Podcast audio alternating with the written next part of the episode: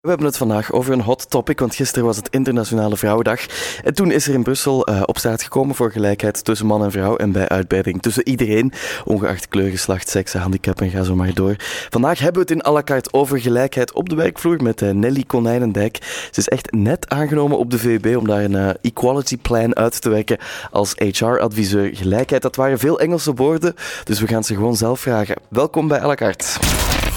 À la carte. Met Robbe Petitjean en Melina Verbeek. En we gaan het in het Nederlands doen, Nelly. Goedemiddag, welkom bij à la carte. Goedemiddag. Gisteren was het uh, Internationale Vrouwendag. Heb jij iets speciaals gedaan? Uh, ja, ik ben uh, onder andere naar een lezing geweest die plaatsvond in het Kai Theater rondom eigenlijk uh, hoe wetenschap uh, gekaderd wordt door onder andere gender, maar ook uh, door alle, alle andere, andere facetten. Dus ja, ik heb, ik heb daar genoten. Je hebt het van, speciaal gemaakt, ja, toch? En, en heeft iemand jou gelukkige vrouwendag gewenst? Ja, eigenlijk wel. Ja? Vrij veel mensen, maar ik ben daar ook zelf wel actief mee bezig, dat ik dat zelf ook doe. Uh, en dus uh, zeker mijn vrienden en familie, uh, die, die weten dat ondertussen en die, die, die doen dat ook terug. Ja, en is het nog nodig ook zo'n vrouwendag, vind je? Ja, absoluut. ik denk dat het heel belangrijk is om tenminste één keer per jaar stil te staan bij wat er nog allemaal moet gebeuren. Ook wat er al bereikt is, maar zeker ook de zaken die, ja, de uitdagingen die er nog zijn en hoe we dat met z'n allen aanpakken. Ja, want jij bent nu aangesteld tot uh, eh, HR-adviseur gelijkheid aan de VUB. Dat is een nieuwe functie? Uh, ja, dat is een nieuwe functie en ik zit daar vanaf juni. Dus dat is. Uh, ah ja, dus Nu, nu, doe je eigenlijk nog voorbereidend werk of je bent je aan het nee, ik ben inlezen? Gelijk, of... ik ben er gelijk in gevlogen. Ah, ja. fijn, fijn, fijn. en gelijkheid ja, op vlak van, van al waar we aan denken. Dus wat, wat Robbe ook al vermeldde, gender, uh, sociale klasse, roots, eender ja. wat. Ja, klopt. Uh, dus uh, gelijkheid gaat veel verder natuurlijk dan alleen gender. Uh, je ziet op de universiteiten dat dat vaak wel veel aandacht krijgt, maar dat er nu toch ook steeds meer aandacht is voor ja, andere vormen van, van ja, ondervertegenwoordigde groepen eigenlijk, die, die, die hobbels tegenkomen of hindernissen in de loop van de carrière. En ja, daar moeten we wat aan doen. Ja, en ja, je zou het eigenlijk ook alomvertegenwoordiging kunnen noemen in plaats van gelijkheid. Ja. Of, ja. ja. Um, je staat er niet alleen voor, je hebt een equality team. Met hoeveel zijn jullie? We zijn met z'n drieën. Uh, en uh, er is één onderzoeker die daar nog extra bij zit, die uh, dit jaar een pilotproject doet, specifiek rondom het curriculum. Dus die bekijkt specifiek van wat kunnen er in het onderwijs zelf, dat wij geven aan de studenten, nu nog beter. Dan gaat het over vakken eigenlijk. Ja, dan ja. gaat het eigenlijk over vakken en wat voor diversiteit eigenlijk daar aan bod komt. Ja, en hoe, hoe divers is jullie equality team? Ons equality team bestaat uit vier vrouwen. Oeps. van, uh, nou ja, diverse origine. U hoort het misschien wel. Ik, ben niet, kom niet uit België. Maar, um, uh, maar we, uh, we zitten sowieso met vier vrouwen, ja. Dat is heel vaak zo bij diversiteit en, en equality teams. Uh, en zijn ik het denk, vaak vrouwen die het op zich ja, nemen dan? Ja. ja, en ik denk ook dat het te maken heeft met dat, dat mensen zijn die ja, te maken hebben gekregen met, um, met op een bepaalde manier uh, ja, de problematiek al in, in, aan de lijf hebben ondervonden, bijvoorbeeld, en zien wat daar aan moet gebeuren. Hè? We gaan eens kijken naar hoe het zit met die uh, gelijkheid in de academische wereld. Want ja, over heel de samenleving is er nog werk. Maar jij concentreert je natuurlijk op de VUB. Misschien een, al met iets kleins beginnen, Nelly. Hoeveel van de vergaderzalen of auditoria op de VUB hebben een vrouwennaam? Ah, ja, dat is een goede vraag. Ik heb daar eigenlijk geen overzicht over. Um, ik durf wel te wedden dat het merendeel, grote merendeel mannen is. Als, uh, als we al een naam hebben, hè? Want mm -hmm. we hebben heel vaak ja, gewoon een, een, Q. En, ja. ja. um, maar uh, er is onlangs wel eens uh, gepleit voor... misschien moeten we eens kijken naar de, naar de verbouwingen en de nieuwe zalen... of we daar niet specifiek moeten letten, ook op diversiteit in namen. Niet alleen qua gender, maar ook ja, qua origine en qua huidskleur, qua van alles. Dus ehm, ik heb daar voorstellen voor gedaan, maar we zijn daar eigenlijk nog aan het bekijken hoe ja, we dat ja, gaan aanpakken. Ja, want je, je, wil ook nog heel veel in kaart brengen, hè, heb ik begrepen. Maar mm -hmm. hoe doet de VB het wat betreft bijvoorbeeld de gendergelijkheid? Uh, goh, dat is uh, helemaal afhankelijk van hoe je kijkt, uh, um, op welk niveau je kijkt. als je kijkt naar de studenten, dan zijn we eigenlijk heel mooi in balans. Hè? En dat is ook al jaren zo. En daar is de VUB niet de enige in trouwens. Uh, en, en eigenlijk het patroon wat je op alle universiteiten ziet terugkomen, niet alleen de, de VUB, maar ook de andere Vlaamse universiteiten en ook daarbuiten, is dat hoe hoger je op de academische ladder gaat, dus uh, welke, welk statuut je bekijkt, uh, hoe minder vrouwen je overhoudt. En dat wordt de leaky pipeline genoemd. En dat is een probleem wat, ja, wat behoorlijk hardnekkig is. Ja, want ik zag een tweet van een paar dagen geleden waar jij ook in vermeld werd. En dat waren cijfers van 2017 over mannen en vrouwen in de wetenschap. Ja. En daar ging het inderdaad met de academische ladder, ja, daar ging het helemaal uit elkaar. Uh, Veel meer mannen en ja, veel minder vrouwen die dan uiteindelijk professor worden.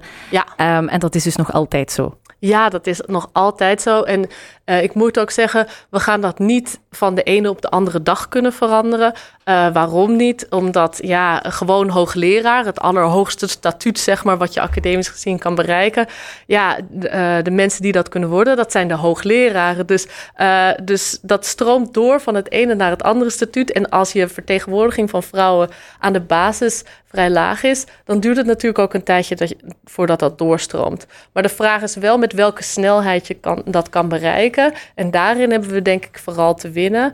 Uh, om te zien van oké, okay, hoe kunnen we ervoor zorgen dat dat sneller gaat. Ja, ja, want daar moet jij met je team dan voor zorgen, vermoed ik. Ja. Gaan we straks ook nog over hebben hoe je dat aanpakt. Maar ik wil eerst nog kijken naar, naar ja, de andere uh, ongelijkheden. Uh, hoe doet de het wat betreft diverse routes? Ah, uh, nou, en, uh, eerst even een correctie. Ik ben zeker niet de hoofd van het team. We zijn een team eigenlijk zonder hoofd. Wij werken op gelijke basis. Uh, maar wat betreft de cijfers van migratieachtergrond bijvoorbeeld, daar hebben we eigenlijk voor medewerkers eigenlijk nog helemaal geen cijfers van. En dat heeft ook wel een reden. in België is dat ook gewoon niet zomaar toegestaan om daarnaar te vragen. Um, maar we zijn nu wel aan het kijken samen met andere universiteiten en met de Vlaamse Interuniversitaire Raad of we dat toch niet kunnen doen op een geanonimiseerde manier, zodat we zeker zorgen dat we niemand daarmee viseren, maar dat we wel informatie ja, hebben en ook kunnen zien of het hebt. vooruit gaat. Hè? Dus uh, ja. dat is iets wat we nu aan het bekijken zijn. Ja, en hoe doet de VB het, VB het wat betreft sociale klassen onder de studenten bijvoorbeeld? Uh, eigenlijk hetzelfde. Daar hebben we niet zo gek veel informatie over. Maar we zijn dat nu steeds meer aan het verzamelen. Um, en dat zijn en dat zijn ook moeilijke cijfers, want uh, sociaal-economische klassen kan je op heel veel verschillende manieren meten. Uh, een van de manieren is bijvoorbeeld te kijken naar of iemand uh, bijvoorbeeld de eerste is in zijn hele familie die naar de universiteit gaat.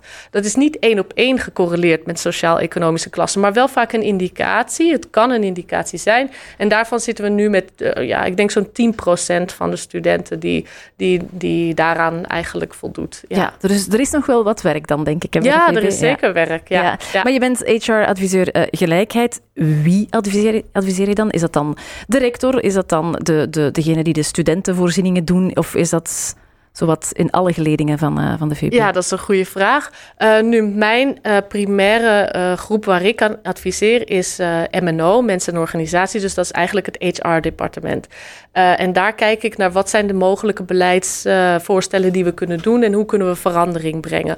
Uh, dat gaat dan maar, over vacatures bijvoorbeeld? Ja, bijvoorbeeld vacatureteksten. Hoe kan je die aanpassen? Um, ja, hoe zorgen we dat die vacatures ook terechtkomen bij iedereen? En hoe zorgen we dat we, dat we in een diverse stad als Brussel zorgen dat dat ook terechtkomt bij diverse groepen? Dus dat is uh, één van de zaken die we bekijken. Maar ook trainingen rondom hoe kunnen we mensen die recrutering doen, bijvoorbeeld bewust maken van ja, de stereotypes die er onbewust insluipen bij iedereen en die een effect kunnen hebben op, uh, op wie je selecteert en wie je inschat als een hoog potentieel. Ja, uh, en wat zijn zo ja. voorbeelden van zo'n stereotype waar we mee kampen? Ah, ja, god, er zijn bijvoorbeeld dingen zoals nou, een simpel woord als leiderschap. Associëren we helaas uh, makkelijker met mannen dan met vrouwen.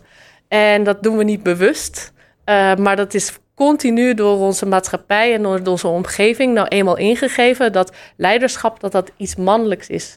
Uh, en dat betekent niet dat iemand geen vrouwelijke leider aan kan nemen. Maar het betekent wel dat als je zoekt naar leiderschap in je pool van, uh, van, van mensen die op je vacature solliciteren, dat je misschien iets eerder geneigd bent om te zeggen: ah ja, maar die heeft wel wat veel leiderschappotentieel. Ik weet niet waarom, maar ik voel het gewoon. Mm -hmm. En daar spelen die stereotypen stiekem in mee. Ja. En dat is belangrijk om bewust van te zijn. Ja, en welke klacht hoor je het vaakst wat betreft ongelijkheid aan de VB? Mensen die met, met problemen naar je toe komen? Um, ik moet zeggen dat dat iets is waar we. Dus we, we, we horen niet zo gek veel directe klachten. En dat is goed, dat is fijn, want ik denk dat aan de VUB ook goed geregeld is al. Hè? We, zijn niet, we zijn niet heel slecht bezig. Maar het probleem is dat al die dingen structureel er zo in zitten in, in alle organisaties, niet alleen universiteiten, waardoor je soms niet meer weet: is het nu, ben ik het nu?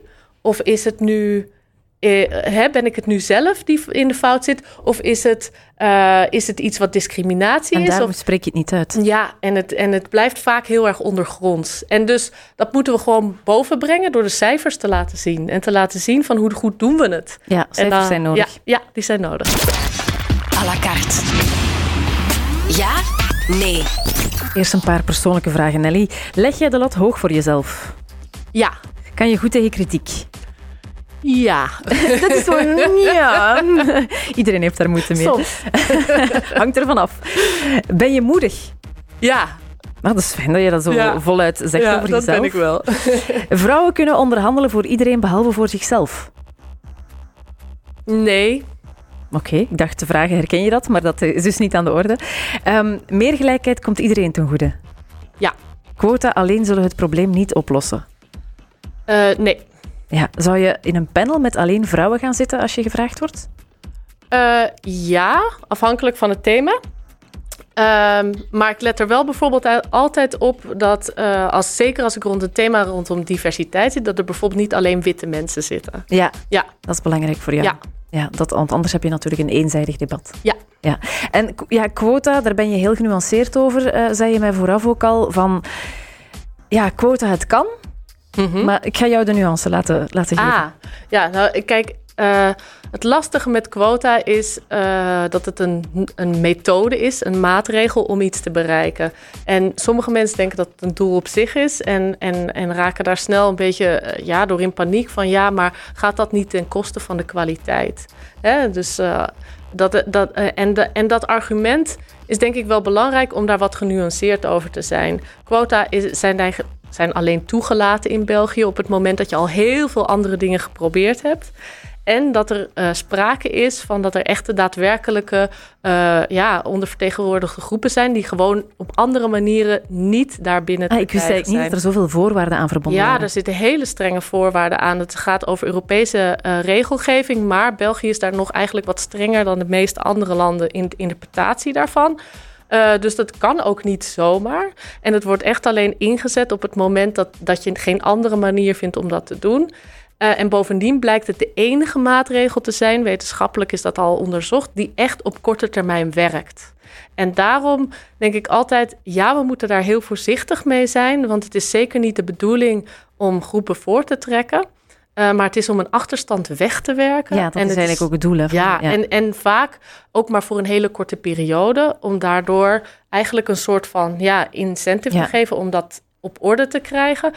En eigenlijk daardoor betere kwaliteit te kunnen aanwerven, omdat je niet meer zit met dat ene beeld van wat die persoon zou moeten zijn of hoe die eruit zou moeten zien. Ja, dus dat genereert zichzelf eigenlijk dan een beetje. Ja, Ja. uiteindelijk zou dat. eh, Ja. ja. Nog een persoonlijke vraag. Hoe zijn de taken bij jou thuis verdeeld? Is dat evenwichtig? Ja, die zijn heel evenwichtig verdeeld. Maar ik heb heel veel geluk. Mijn vriend houdt heel erg van koken bijvoorbeeld. Oh, dus die al mee, ja. elke dag.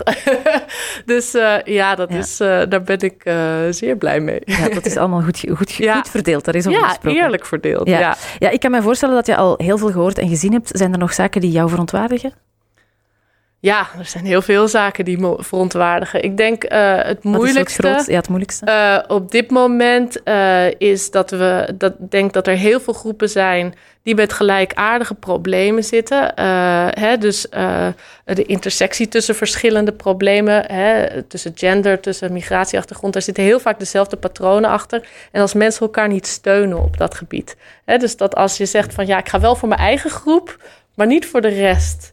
Eh, en, dat is, en dat is problematisch op heel veel vlakken. En ik denk dat we daar vanaf moeten. Ik denk dat we moeten zeggen: alle groepen die ondervertegenwoordigd zijn, die hebben een stem nodig. En of dat nou mijn stem is of, of de ander, we moeten daarin samen optrekken. Want anders dan, dan gaan we er niet komen. Er is een vraag binnengekomen voor Nelly Konijnendijk van een zekere Anke. Ja, Nelly Anker die vraagt welke drie dingen moeten echt veranderen aan uw universiteit in de komende jaren om de positie van vrouwen te verbeteren. Dus zij heeft het wel op vrouwen toegespitst. Ja, uh, goede vraag. Um, ik denk als eerste uh, is heel belangrijk dat we, uh, dat we ons doelen stellen. Dat we zeggen, oké, okay, hier willen we de komende tijd heen. En dat gaan we op die en die manier bereiken. Dus heel duidelijk, concreet maken en zijn die van al waar willen we doelen? heen. Ja, eigenlijk wel. Uh, hè, bijvoorbeeld voor alle de academische posities, alle SAP-functies zoals we dat noemen. Dus eigenlijk alle professoren, van docent tot gewoon hoogleraar. Hebben we gezegd, we willen op die 33% minimaal vrouwen komen. En daar zijn we bijna. We zitten op de 30. Maar ja, uh, we zitten nu een beetje in een soort van stagnatieperiode. Dus het zou eigenlijk goed zijn als we daar nog extra acties rond ontwikkelen. Daar zijn we ook mee bezig. Hè? Dus dat is niet iets waar we niet, mee bewust, uh, niet bewust van zijn. Um, en aan andere dat ik denk dat het heel belangrijk is, is dat als we dus kijken naar recrutering en naar uh, bevorderingen, dat we heel specifiek gaan kijken in die commissies.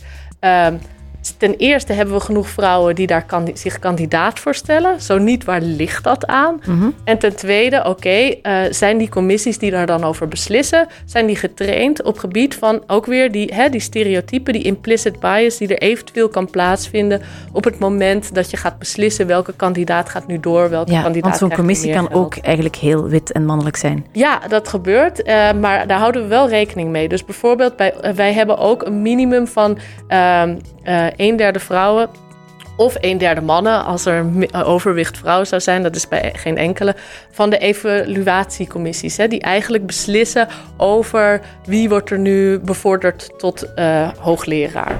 En, en, en daar hebben we ook gewoon uh, gezegd van oké, dat moet minimaal een derde vrouwen zijn. Ja. Daar wordt al wel uh, aan rekening mee gehouden. Maar ja, hoe ga je concreet te werk? Dat zijn een aantal voorbeelden. Maar ja. bijvoorbeeld, je sprak ook over die onbewuste stereotypen die, je in je, die iedereen in zich meedraagt. Hoe ja. pak je dat aan? Nou, ten eerste is het belangrijk om daar bewustwording rondom te creëren. Dus te zorgen dat mensen überhaupt weten wat is implicit bias, wat zijn die stereotypes. Ook bijvoorbeeld. Dus je hebt dat ik... in het groot uitgehangen op de VUB van dit is implicit bias. Hou er rekening mee. daar, daar geef ik Reminder elke dag via sms. ja, ik heb geen banners, maar uh, daar geef ik opleidingen over uh, bij de verschillende va vakgroepen of uh, recruteringscommissies. En, maar een tweede hele belangrijke, want en mensen vergeten dat vaak. En in Amerika wordt er bijvoorbeeld echt heel veel geld uitgegeven aan die bewustwordingscursussen, uh, opleidingen. Uh, maar die hebben op zichzelf niet zoveel effect. Je hebt het wel nodig, maar daarna moet je doorpakken. En dan moet mm -hmm. je kijken wat in de procedures moet veranderen om die bias eruit te krijgen. Zodat het niet meer afhangt van individuen die mee zijn of niet, maar meer dat de procedure zoveel eigenlijk uh, ja, robuuster is en professioneler is, dat dat eigenlijk niet meer zo'n kans Kan je dat heeft. even concreet maken? Dus stel ja. bijvoorbeeld, je hebt een, een, kandidaat nodig en je stelt een vacaturetekst op. Ja. En daar zijn procedures aan, aan verbonden. Hoe gaat dat nu en hoe moet dat eigenlijk? Nou, bijvoorbeeld, wij hebben eigenlijk voor heel veel van die posities een oneindig lange lijst van waar mensen eigenlijk allemaal aan moeten voldoen. Het is ook niet zo makkelijk om professor te zijn. Hè? Dus je hebt heel veel eisen waar je bijvoorbeeld als professor aan moet voldoen. Uh, je moet goed leiding kunnen geven, maar je moet goed les kunnen geven, je moet goed onderzoek kunnen doen, je moet goed geld kunnen binnenhalen. Allemaal heel belangrijk. Maar het probleem is dat die lijst zo lang is dat je eigenlijk haast geen individuen meer vindt die aan al die eisen voldoen. En dan is het bijvoorbeeld heel erg belangrijk dat je als commissie van tevoren bij elkaar zit en denkt: welke eisen zijn nu echt must-haves en welke zijn nice to have, leuk als die er zijn, maar dat is niet zo belangrijk. Waarom? Als je dat niet van tevoren doet en pas achteraf, dan gaat, dat, ga, gaat eigenlijk je buikgevoel of die stereotypes ja, dan... meespelen. Hè, tijdens die beoordeling van ja, misschien is dat dan toch niet zo belangrijk, misschien is dit belangrijker, omdat we al bepaalde kandidaten in ons Je hebt al een keuze gemaakt eigenlijk. Juist. Ja. En ik denk dat daarbij heel belangrijk is dat we daar bijvoorbeeld eens naar kijken. Dat Ja. dat professionaliseren eigenlijk. Ja, in ons hoe ga jij het gesprek aan met iemand die met de ogen rolt en zegt: oh, Ben je daar weer met je gelijkheid? Ah, ja, dat gebeurt wel eens. Gelukkig niet meer zo vaak. Uh, het gebeurt wel eens. Maar wat ik eigenlijk probeer te doen is te kijken naar uh, waar kan ik iemand vinden. Want er zijn zoveel gegevens ondertussen over dat het de kwaliteit van je onderzoek verbetert, dat het de kwaliteit van het team verbetert, dat het eigenlijk ook de inhoud van je onderzoek kan verbeteren, dat het meer geld op kan leveren uiteindelijk. Dat, Dat het gewoon zoeken is naar, oké, maar wa- wat is hetgene dat mensen daarin zo tegenhoudt? Of wa- wat, wat steekt daar daarin, hen daarin tegen? En dan vind je elkaar meestal wel weer. Want het misverstand is vaak dat als ik kom praten over diversiteit, dat ze zeggen, oh jee, maar dat gaat ten koste van de kwaliteit. Ja, dat is wel iets dat ik vaker hoor. hè? Ja, en ik ook. Eh, maar eigenlijk is het mooie dat als je dit soort maatregelen treft, dat je betere kwaliteit overhoudt. En ik denk dat dat de klik is die veel mensen even moeten maken en moeten zien van. Is het ja, ook niet omdat dan? mensen zich in hun eigen positie aangevallen voelen?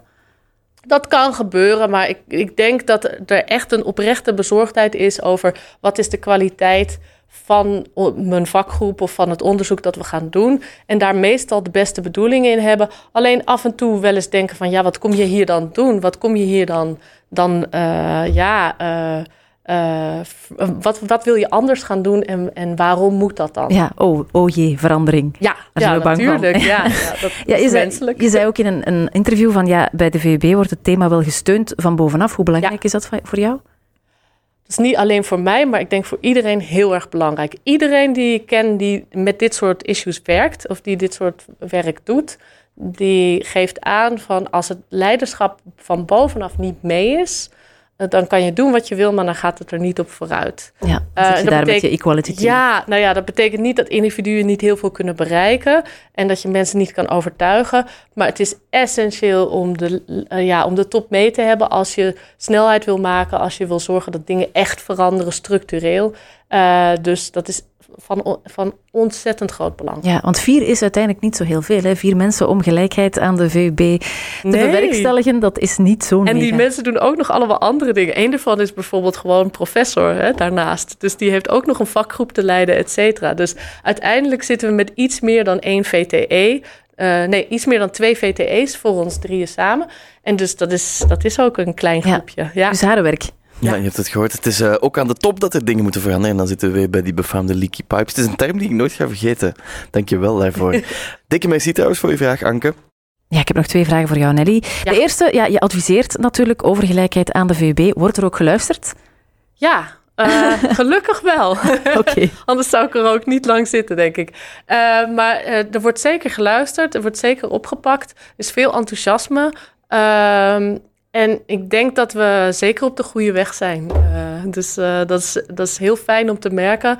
eh, dat er eigenlijk best veel vraag naar is. Dat wordt natuurlijk ook wel heel erg ondersteund. We hebben bijvoorbeeld een expertisecentrum rondom gender en intersectionaliteit, REA. En die ondersteunen dat ook op een bepaalde manier door hun Ja, zij expertise. geven jullie cijfers dan? Zij geven ons geen cijfers die wij nu gebruiken over de VUB zelf. Maar ze zijn natuurlijk wel allemaal kritische wetenschappers die eigenlijk rond dit thema meedenken. En ook vaak van advies voorzien. Ja. Ja, het is ook Gender Week aan de VUB. Hè. Daarom Ja. heb ik jou ook gevraagd natuurlijk. Wat wil je zelf niet missen? Want er is heel veel, hè? Er is heel veel. Eh, ik ga vanavond bijvoorbeeld naar de lezing van David Paternot. Eh, over eh, juist de anti-genderbeweging. Eh, dus dat is een hele interessante maand. En dat is gewoon vanavond aan de VUB. Een Antigender wil zeggen weg met gelijkheid dan. Nee, nee ja, Ah. dat, is, dat, is, dat is nog een veel gecompliceerder thema waar ik vanavond hoop veel ja, meer over moeten we jou nog maar eens uitnodigen. Maar ehm, vrijdag is er bijvoorbeeld ook een lezing over gender in de gezondheidszorg. En dat wordt dan aan de, aan, de, ja, aan de campus in Jette gehouden. Ehm, dus dat zijn bijvoorbeeld interessante lezingen. Maar we hebben ook bystanders training over sexual harassment. Om eigenlijk de hele eh, faculteit, nee, de hele universiteit bewust te maken van wat zijn nou tekenen dat er sexual harassment zou kunnen plaatsvinden. En hoe kunnen we met z'n allen, niet alleen de slachtoffers of de daders, maar hoe kunnen we met z'n allen ingrijpen, voor zorgen dat dat niet meer voorkomt. Ja, dus als je op de, op de metro staat en je bent getuige van zoiets, om dan te kunnen reageren of te durven en, reageren. En dat dus echt een, een, een, een soort van sfeer te maken aan de VUB, dat dat normaal wordt, dat mensen ingrijpen op het moment dat ze denken, dit klopt niet helemaal. En wat kan ik dan doen? En dat wordt door een organisatie eh, gegeven, genaamd Period. Eh, ehm, en die zijn daar heel goed in om eigenlijk aan te geven van wat zijn eigenlijk allemaal de tekenen dat er mogelijk sexual harassment zou kunnen gaan plaatsvinden of is al plaats heeft gevonden. Eh, en ik ben heel blij dat we hen kunnen verwelkomen. Ja. Oké, dankjewel Nelly Konijnendijk om naar à la carte te komen en veel plezier nog met de Gender. Week.